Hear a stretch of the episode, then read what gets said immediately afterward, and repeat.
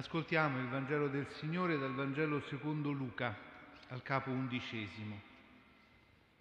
In quel tempo, mentre le folle si accalcavano, Gesù cominciò a dire: «Questa generazione è una generazione malvagia.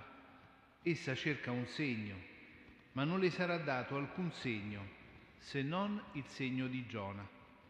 Poiché come Giona fu un segno per quelli di Ninive, così anche il Figlio dell'uomo lo sarà per questa generazione. Nel giorno del giudizio la regina del sud si alzerà contro gli uomini di questa generazione e li condannerà, perché ella venne dagli estremi confini della terra per ascoltare la sapienza di Salomone. Ed ecco, qui vi è uno più grande di Salomone. Nel giorno del giudizio gli abitanti di Ninive si alzeranno contro questa generazione e la condanneranno, perché essi alla predicazione di Giona si convertirono. Ed ecco, qui vi è uno più grande di Giona». Questa è la parola del Signore.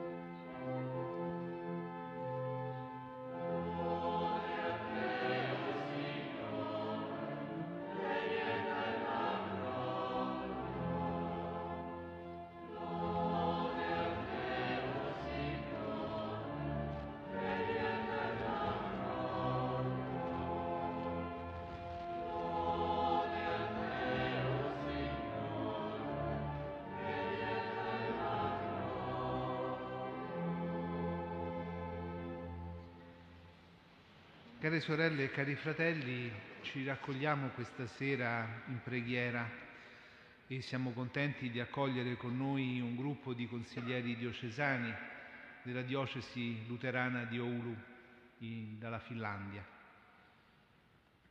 Gesù, lo abbiamo ascoltato, è attorniato da molta gente.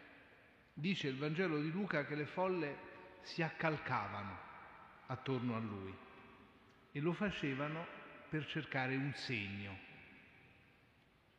E Gesù parla di questa ricerca però come qualcosa che caratterizza quella generazione come malvagia, un termine molto forte. Come mai?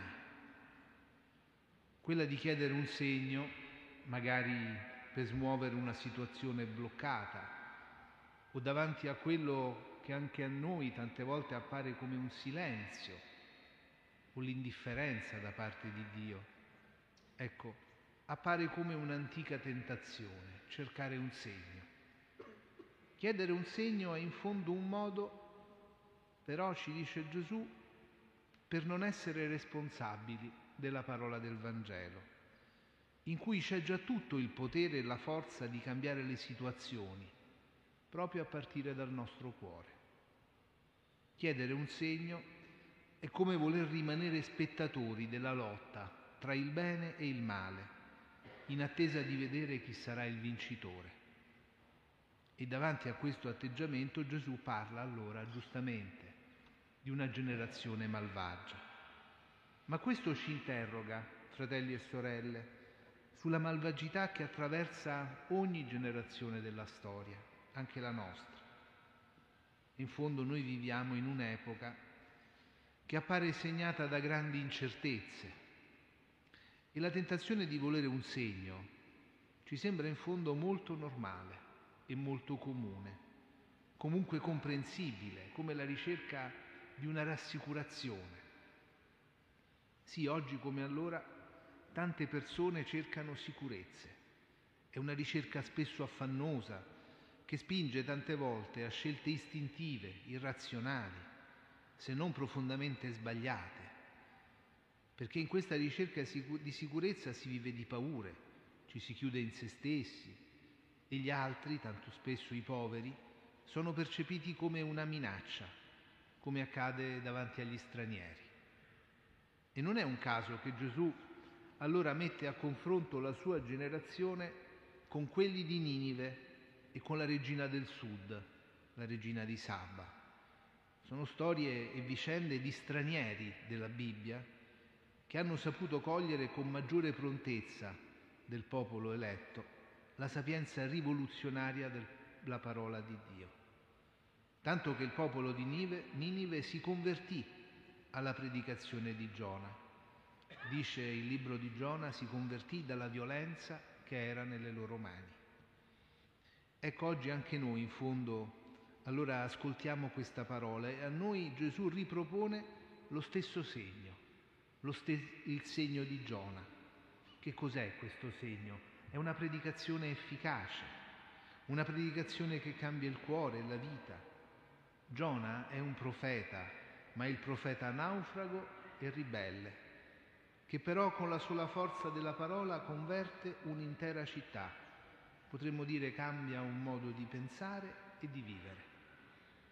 Il segno di Giona è allora per noi il Vangelo, questo Vangelo.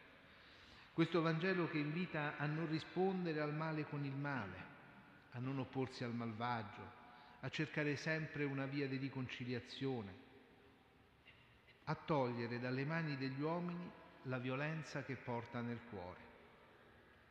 E oggi noi questo lo ricordiamo proprio in questo giorno in cui con la comunità di Sant'Egidio si è svolto qui a Roma un importante convegno internazionale di ministri della giustizia per abolire la pena di morte nel mondo, per togliere, diremmo, la violenza dalle mani degli stati che ancora uccidono e tolgono la vita con la pena capitale. E allora sì, qui c'è una sapienza più grande di Salomone e di Giona. È la sapienza dell'amore che dona la sua vita come quella di un condannato a morte per salvare ogni uomo.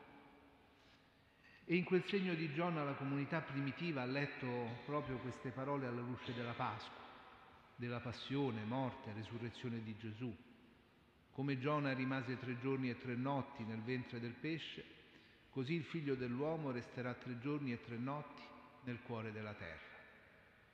E qui, dice Gesù, allora c'è il Vangelo, buona notizia, la buona notizia di Giona, cioè annuncio della resurrezione, della vittoria del bene sul male, della vita sulla morte, dell'amore sull'odio.